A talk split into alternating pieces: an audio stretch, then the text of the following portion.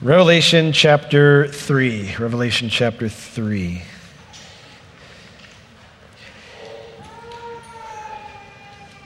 I haven't started preaching yet. You can't cry.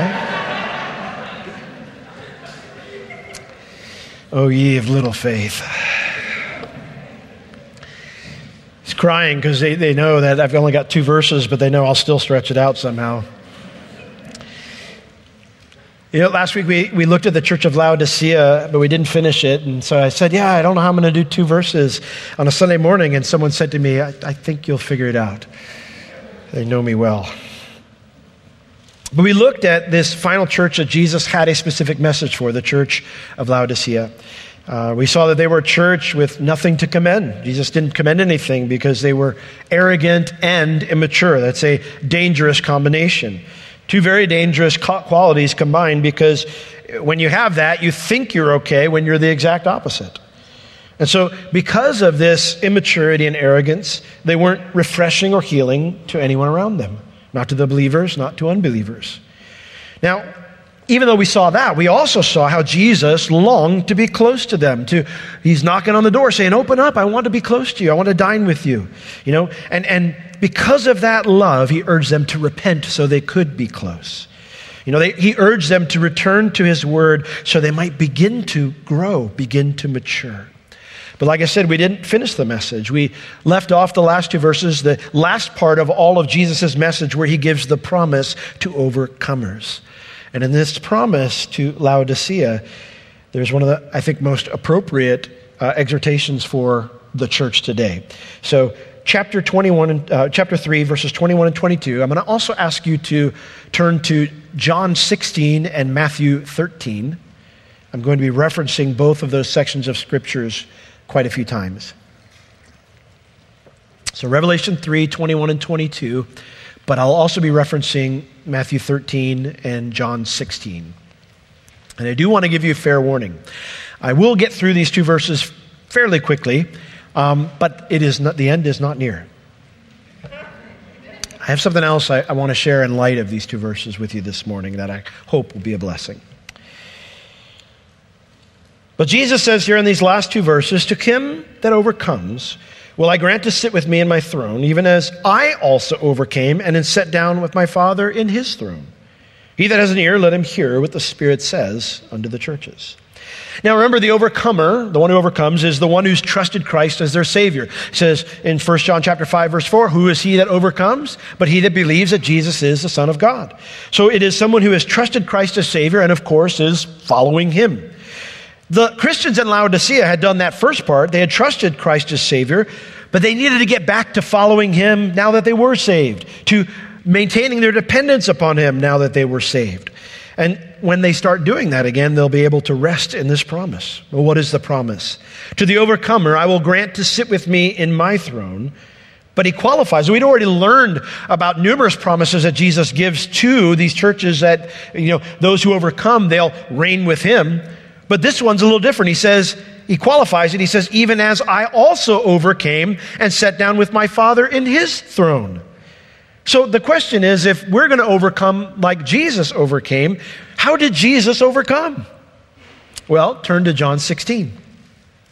In John 16, Jesus explains. I'll also look at one verse in John 17, but we're going to start with John 16 33. Now, the context here is Jesus this is his last night. He's going to be betrayed. He's going to be arrested. And, you know, he's going to be crucified the next day.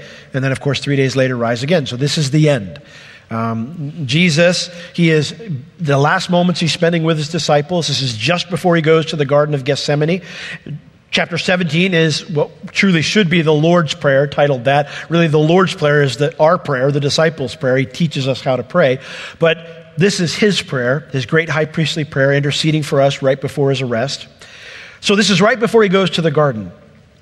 And he says in John 16 33, These things I have spoken unto you, that in me you might have peace. In the world you shall have tribulation, but be of good cheer, for I have what? Overcome the world. So, how did Jesus overcome? John 17, 4, he explains in his prayer to the Father. He says, I have glorified you on the earth. I have finished the work which you gave me to do. That's how he overcame. He finished the work that God gave him to do.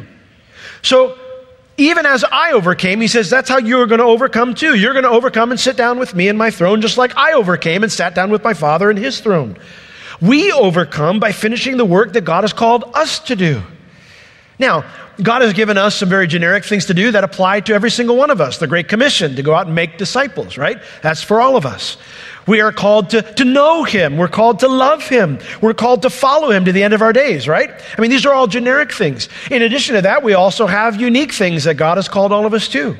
I pray a prayer for our church, for you, every single day, and it's this that the Lord would show all of us what is the hope of our calling. That's what Paul prayed for the church in Ephesus, that God would show them what is the hope of their calling. What is the hope of our calling? Well, we've been called with an expectation, called with purpose. We've been summoned, invited into the family of God for a reason. And it's not just to, you know, say, I'm here, you know. We have purpose. We need each other. You have purpose in the body of Christ. I have purpose, you know. And so, you know, part of finishing the work that God has called us to do is doing that work that He's called us to do. And we, when we're being faithful with that, this beautiful promise that we're going to overcome applies to us. So, just as Jesus overcame, finished the work God gave him to do, we too can overcome if we just stay on track. We just keep moving forward.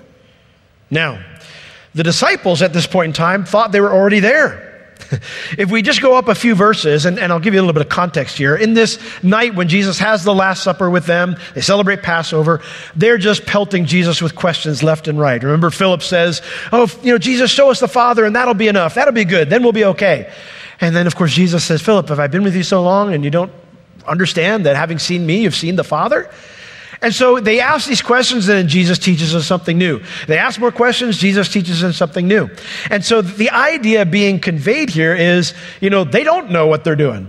But by the end of all this Q&A time with Jesus, verse 29 says, his disciples said unto him, Lo, now you don't you speak plainly and don't speak a proverb. In other words, you're not speaking metaphorically or allegorically. Now you're talking plain sense. Now we are sure that you know all things and you don't need that any man should ask you. By this we believe that you came forth from God. We're good, Jesus. Whatever comes our way, we're good to go, you know? And Jesus answered them, Do you now believe? Now you trust me? You think, you think you're there? You think you've arrived? You think, you think you've gotten to the place you need to be at? This is a very Laodicean mindset, isn't it? We are rich. We've got everything we need. We're, we're good. And Jesus says, Is that really true? Look at verse 32.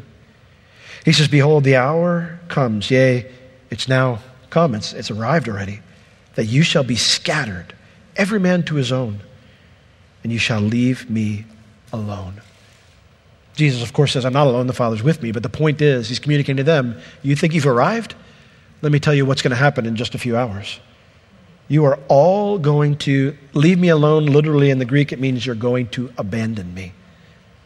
You're going to abandon me. You think you trust me now? you think you've arrived?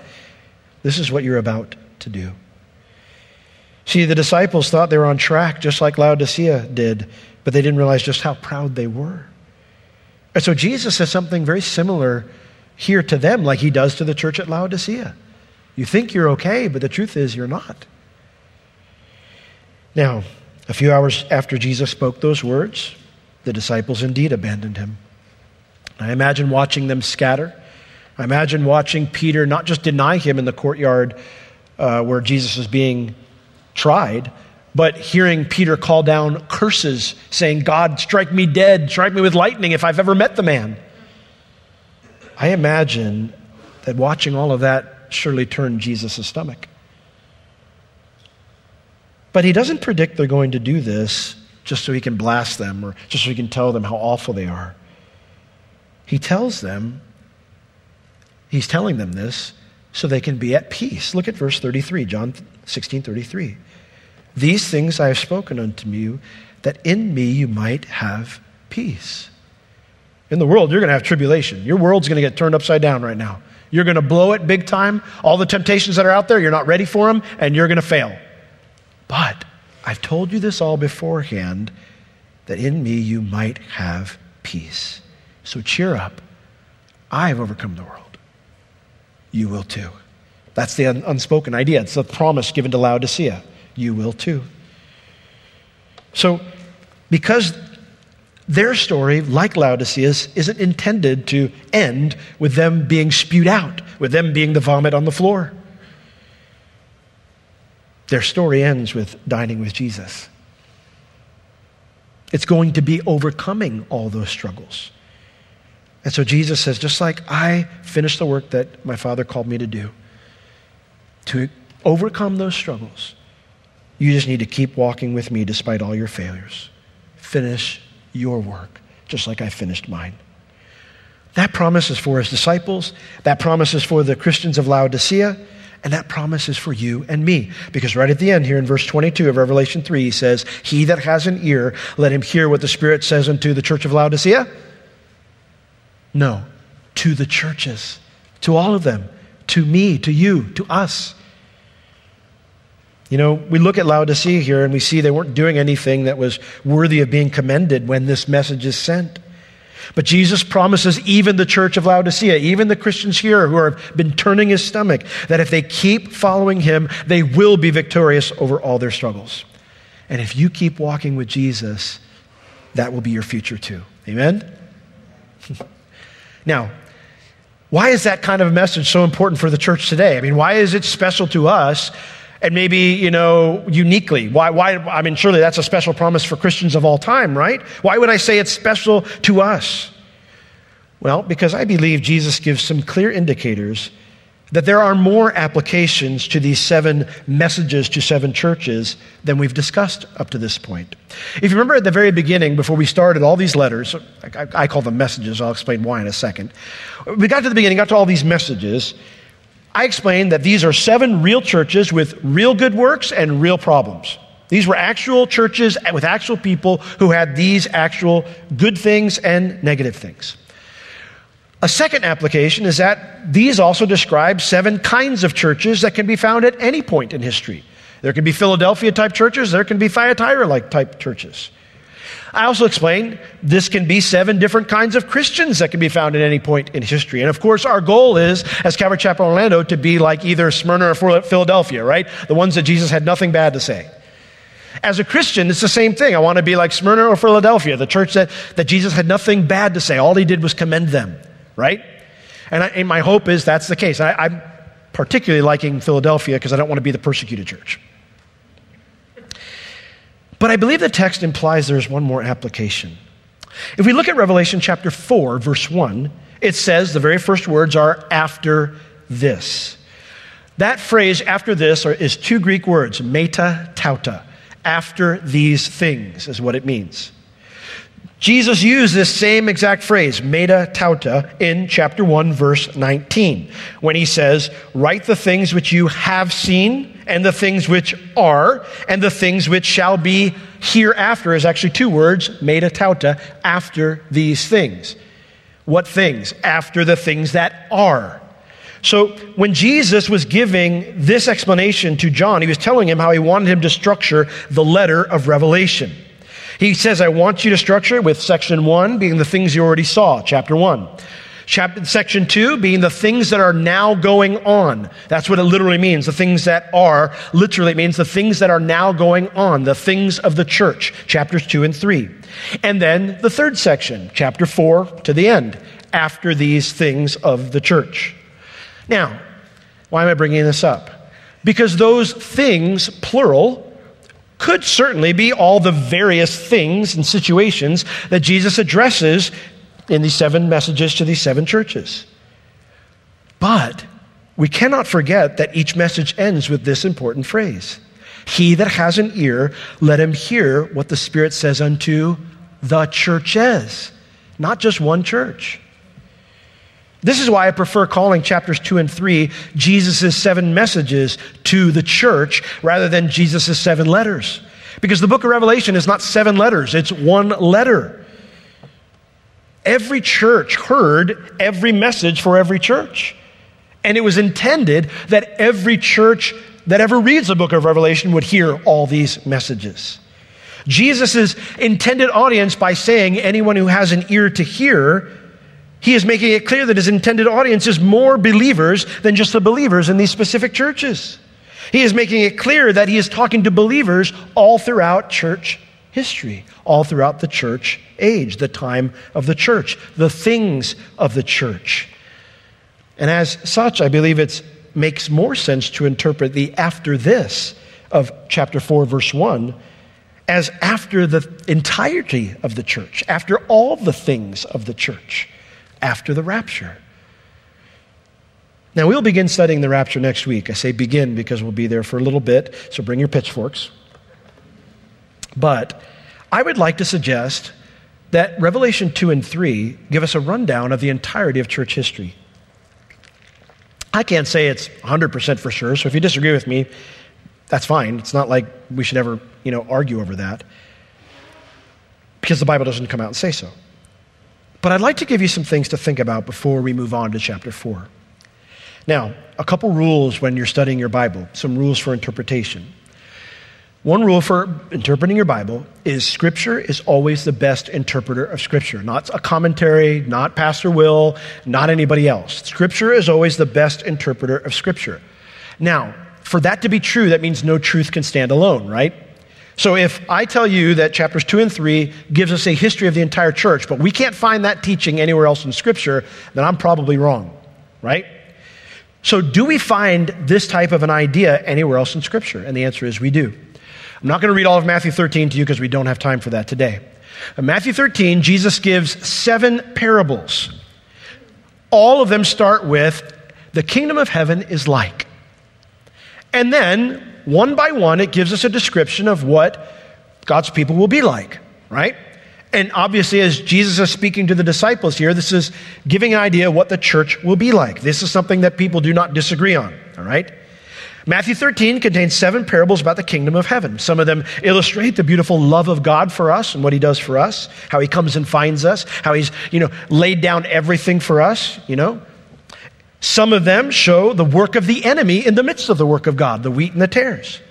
And then others make sad predictions of various compromises the church will make throughout its history. If we examine the traits of these seven churches, starting with Ephesus in order, and we follow them with these parables in order, we will find some fascinating correlations to both history and with those two passages of Scripture. And what my hope is, is to just share a little bit of that today, and then with an application of where that leaves us with Laodicea. So let's start with Ephesus. And again, I'm not going to go through all of these chapters, read all the verses again. Remember, Ephesus was a church that was deeply committed to God's word, but it was no longer a loving church. You know, they had left their first love. And when we examine the letters of the New Testament, we see that most churches they stood strong against false teaching, but they were drifting from love for Jesus and from love for one another. Almost all of the letters are correction of some sort, you know?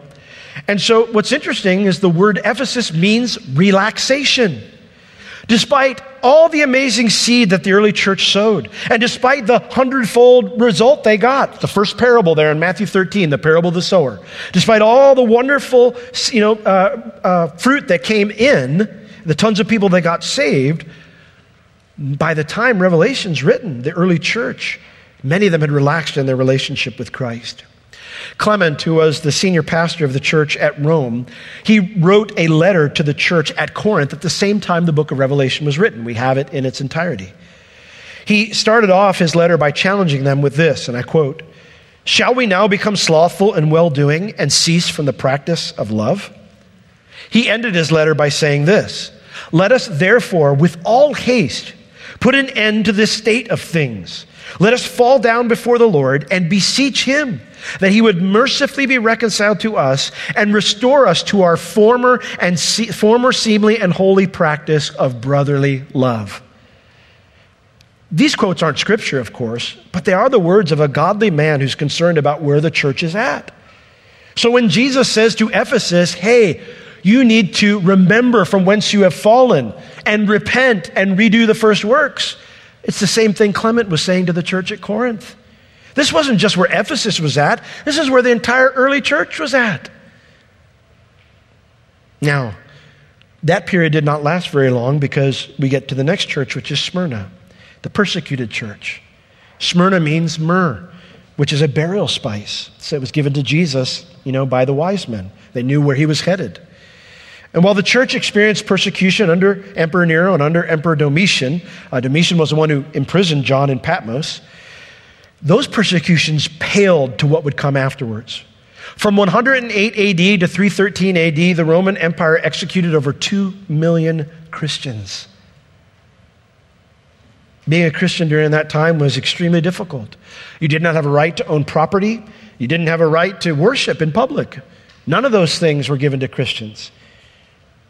Well, in 313 AD, Emperor Constantine signed a treaty called the Edict of Milan. It granted, for the first time in the Roman Empire, toleration to Christians. This put an end to the massive persecutions from the government. They still might get them locally, but from the Roman government.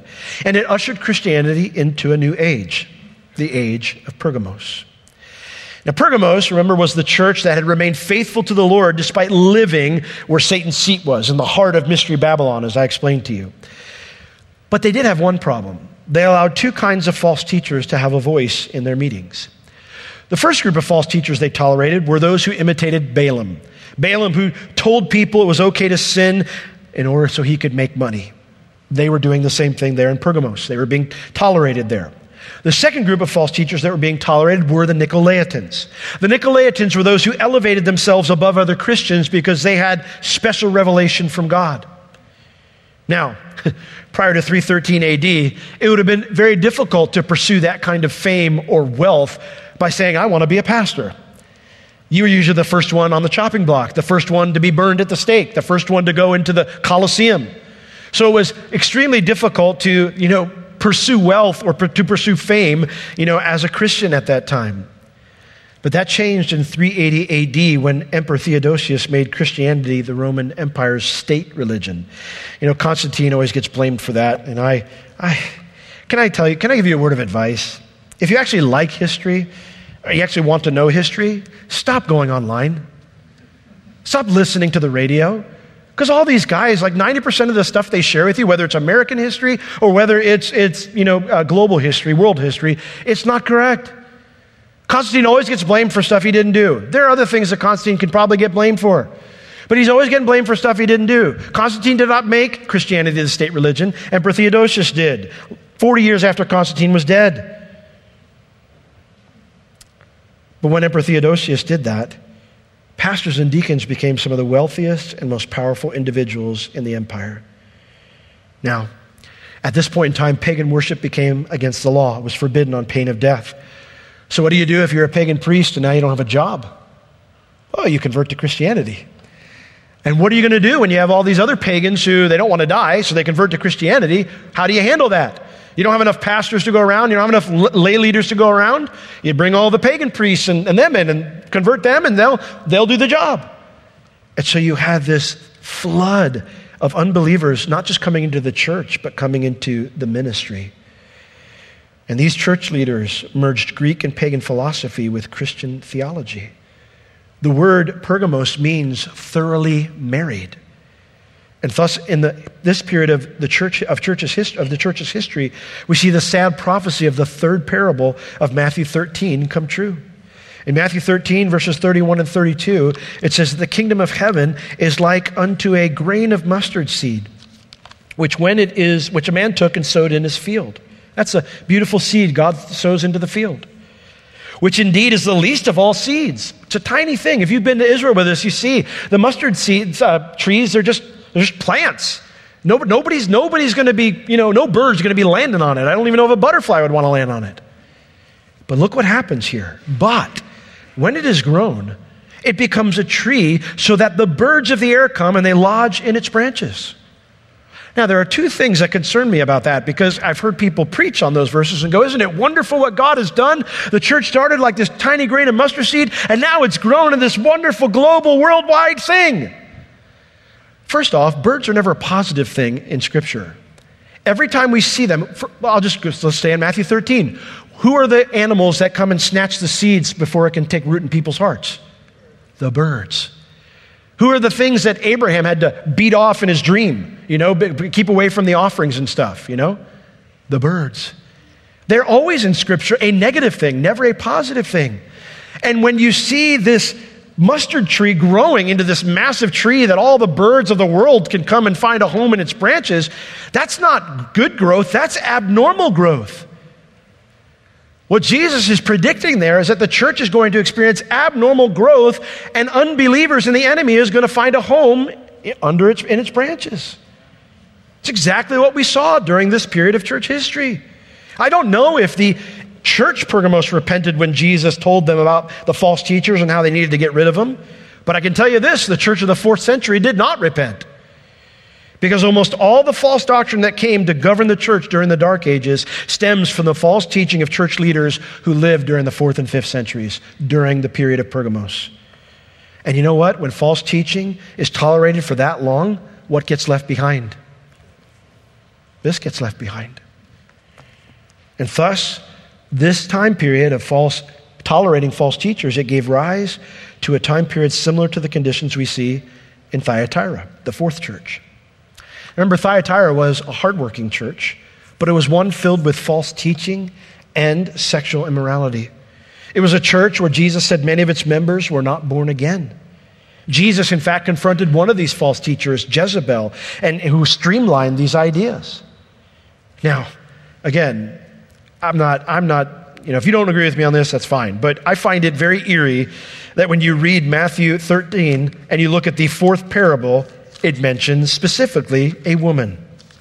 In Matthew 4, 13, verses 31 and 30, I'm sorry, verse 33, it says another parable. This is the fourth parable. Another parable he spoke unto them. The kingdom of heaven is like unto leaven, which a woman took and hid in three measures of meal until the whole was leavened. Paul tells us in 1 Corinthians 5 8 that leaven is a symbol for sin. And so, what we find in this parable that Jesus tells about what's going to happen to the church at some point in time is a woman is going to put sin, slip sin, into the middle of a loaf of bread. And even though it's only three measures of it when it starts, it's going to infect the entire loaf. The tolerations of the fourth and fifth century church leaders grew into wholesale wickedness in just a few hundred years. If you research church leaders between 900 and 15 AD, you will find church sponsored orgies, lives filled with adultery. You will find the fathering of illegitimate children from these leaders, murder, the buying and selling of leadership positions, and an entire list of other wicked deeds.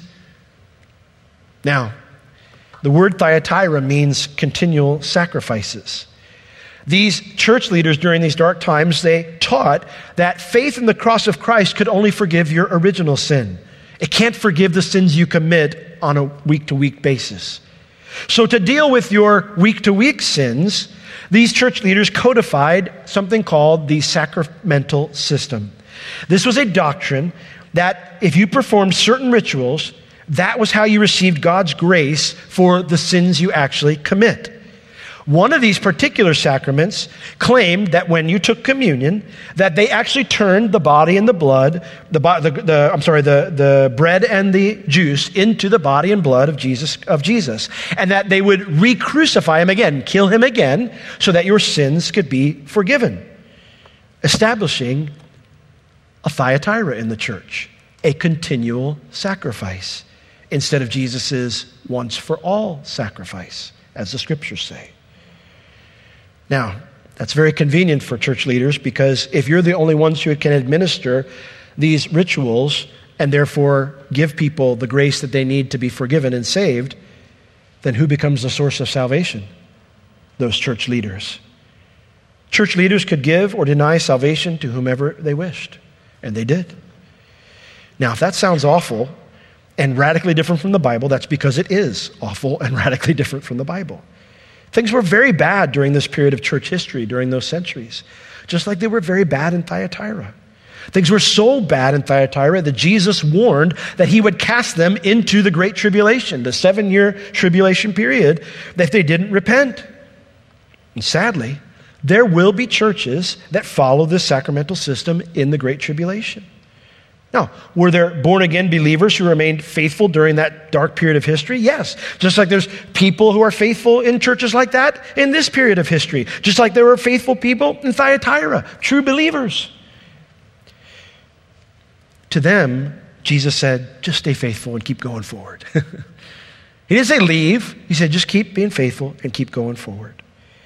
And these believers, they tried to reform the church between 915 AD, but they experienced heavy persecution from those who wanted to retain power.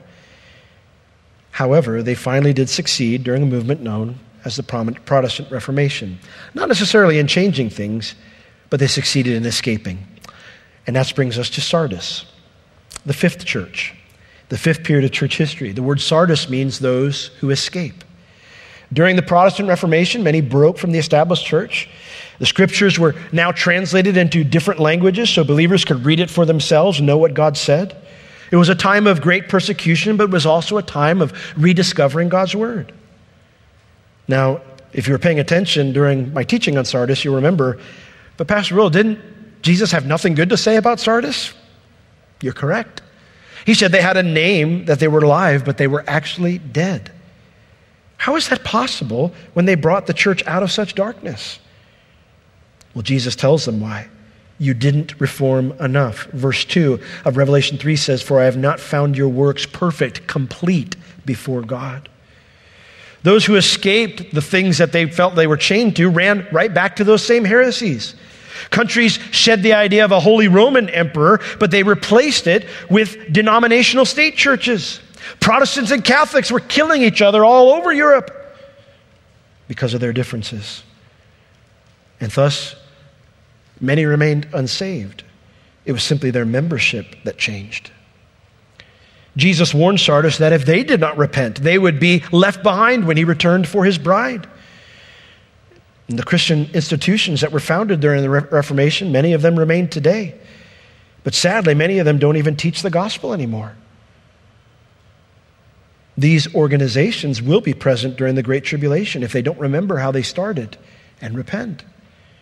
Again, is there a remnant in those churches? Of course there are, many of them, just like there were in Thyatira type churches. And Jesus promises to them that they will walk with him in white. Hold fast what you have, is all he says to them.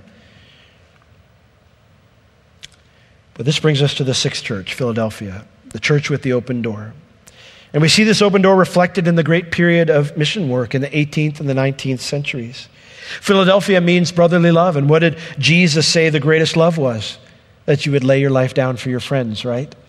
So many people during this time period denied themselves, laid down whatever futures they had originally planned for their lives to go and seek out the sheep who'd gone astray.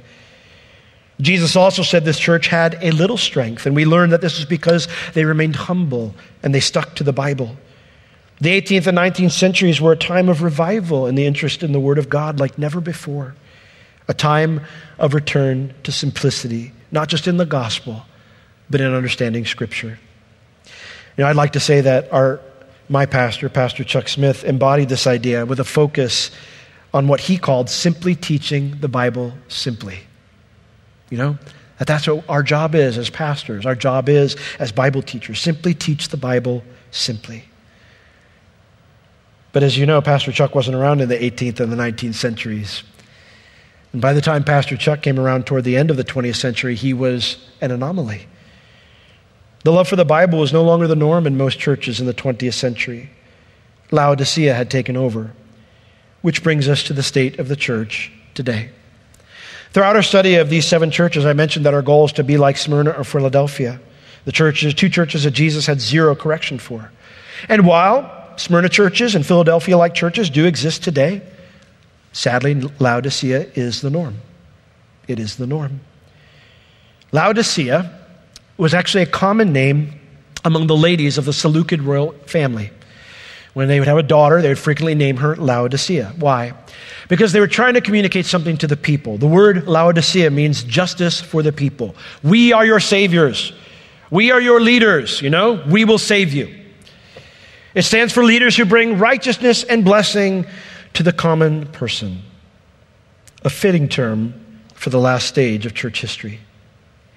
Remember when I said last week that Laodicea was the only church that Jesus defined by its members instead of its location? He didn't say into the church that's in Laodicea, he said to the church of the Laodiceans.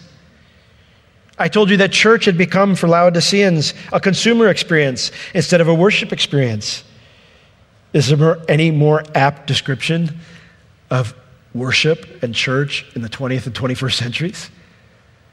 It has become a consumer experience. It is no longer a worship experience. Teaching the Bible was exchanged for we need anointed public speakers. Servants of God's people was exchanged for cults of personality.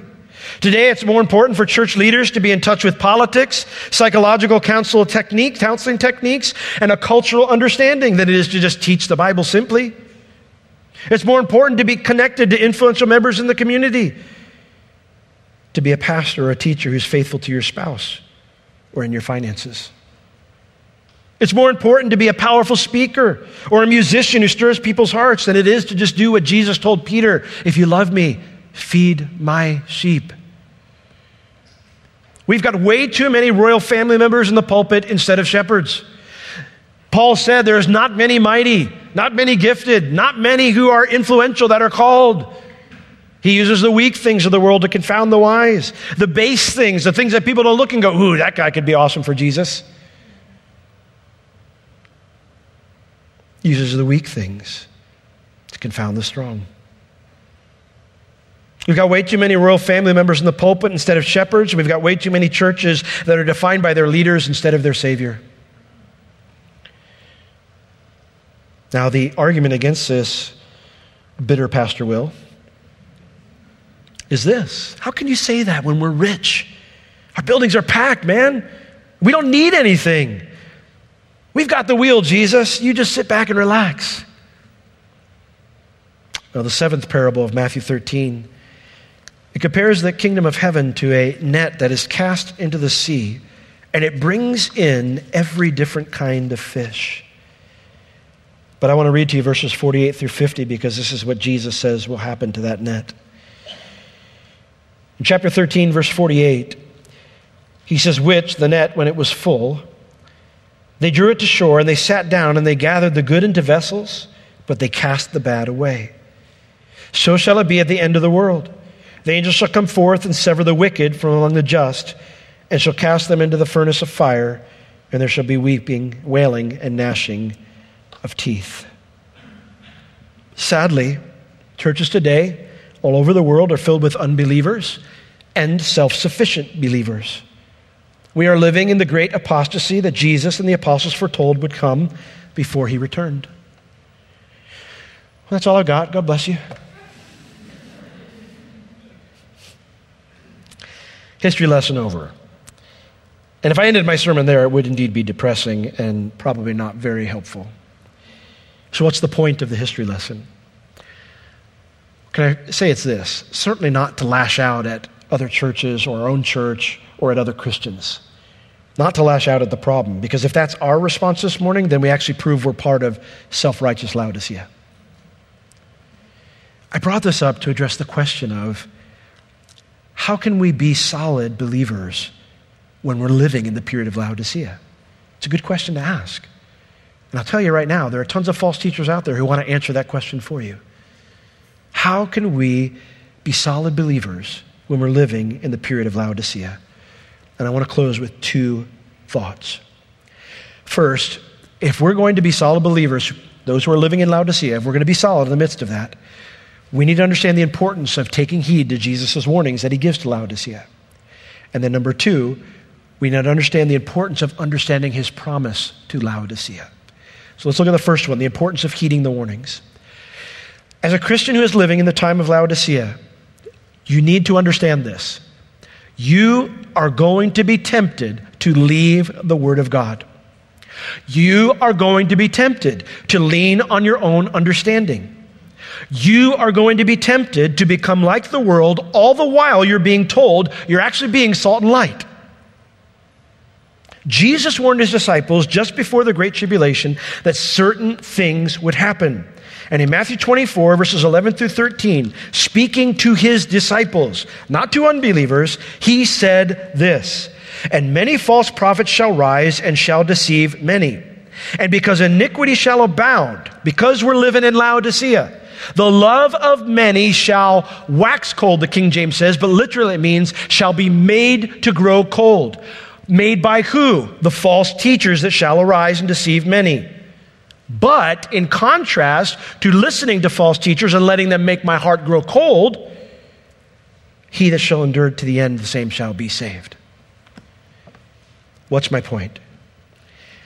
Beware of men and women whose ministries are more about them than about Jesus. They are going to abound in this time period. Beware of men and women whose ministries and podcasts and YouTube uh, whatevers are their ministries they cause your heart to grow cold towards your fellow man instead of loving your enemies like Jesus told you to. Stick to the Bible and recognize your everyday need for Jesus and his way of doing things. Because if you and I do not, we will be deceived.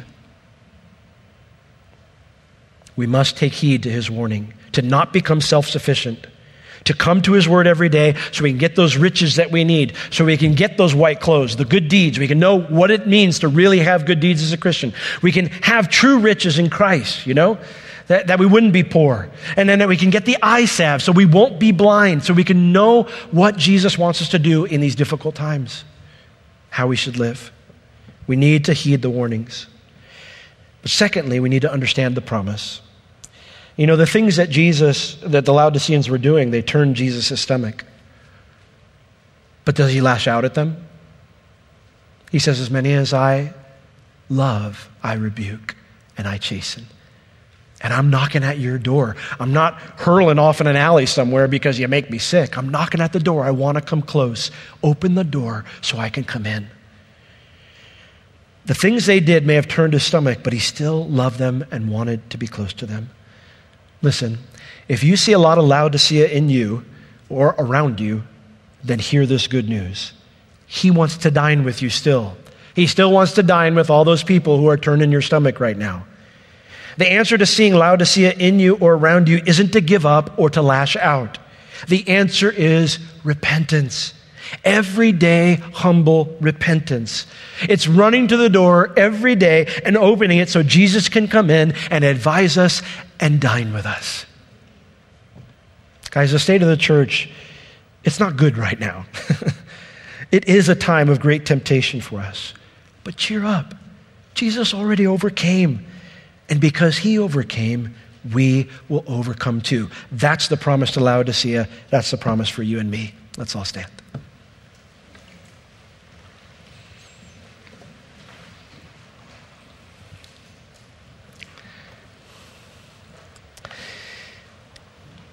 Oh, Lord Jesus, we live in difficult times. You told the disciples, in this world you have tribulation. Lord, we're there. But Lord, you told them, be of good cheer, cheer up, have hope. I've overcome the world. And if I've overcome, you will too. So, Lord, here we are, broken vessels, cracked pots that you've put your treasure in. Lord, we, we don't want to go our own way. We don't want to keep the door shut. We don't want to say we've got the wheel, we know how to do this. Lord, we want to be those who open the door every day, who welcome you to the table that you might feed us that fresh manna from heaven, from your word every single day, that you might instruct us, that you might give us that eye salve so we can truly see, that you would put righteous deeds upon us like clothes so we wouldn't walk around naked and exposed. Lord, that we would be truly rich even if we were to lose everything here, that we would be those who shine for you and therefore, because men see our good deeds and glorify you, we will shine like the stars in the heaven, as Daniel predicted. Lord, that is our desire to make disciples, to be faithful with the work you've given to us. And so, Lord, whether we've stumbled and fallen into Laodicean thinking, or Lord, whether we've been angry or frustrated or given up hope, our commitment to you today is to say, Lord, we're going to occupy till you come, to hope to the end to be faithful to the end, so that when you come back, you'll find us doing the work your Father called us to do. We love you and we thank you for this beautiful promise, and we choose to heed your warnings and stick to your word. In Jesus' name, amen.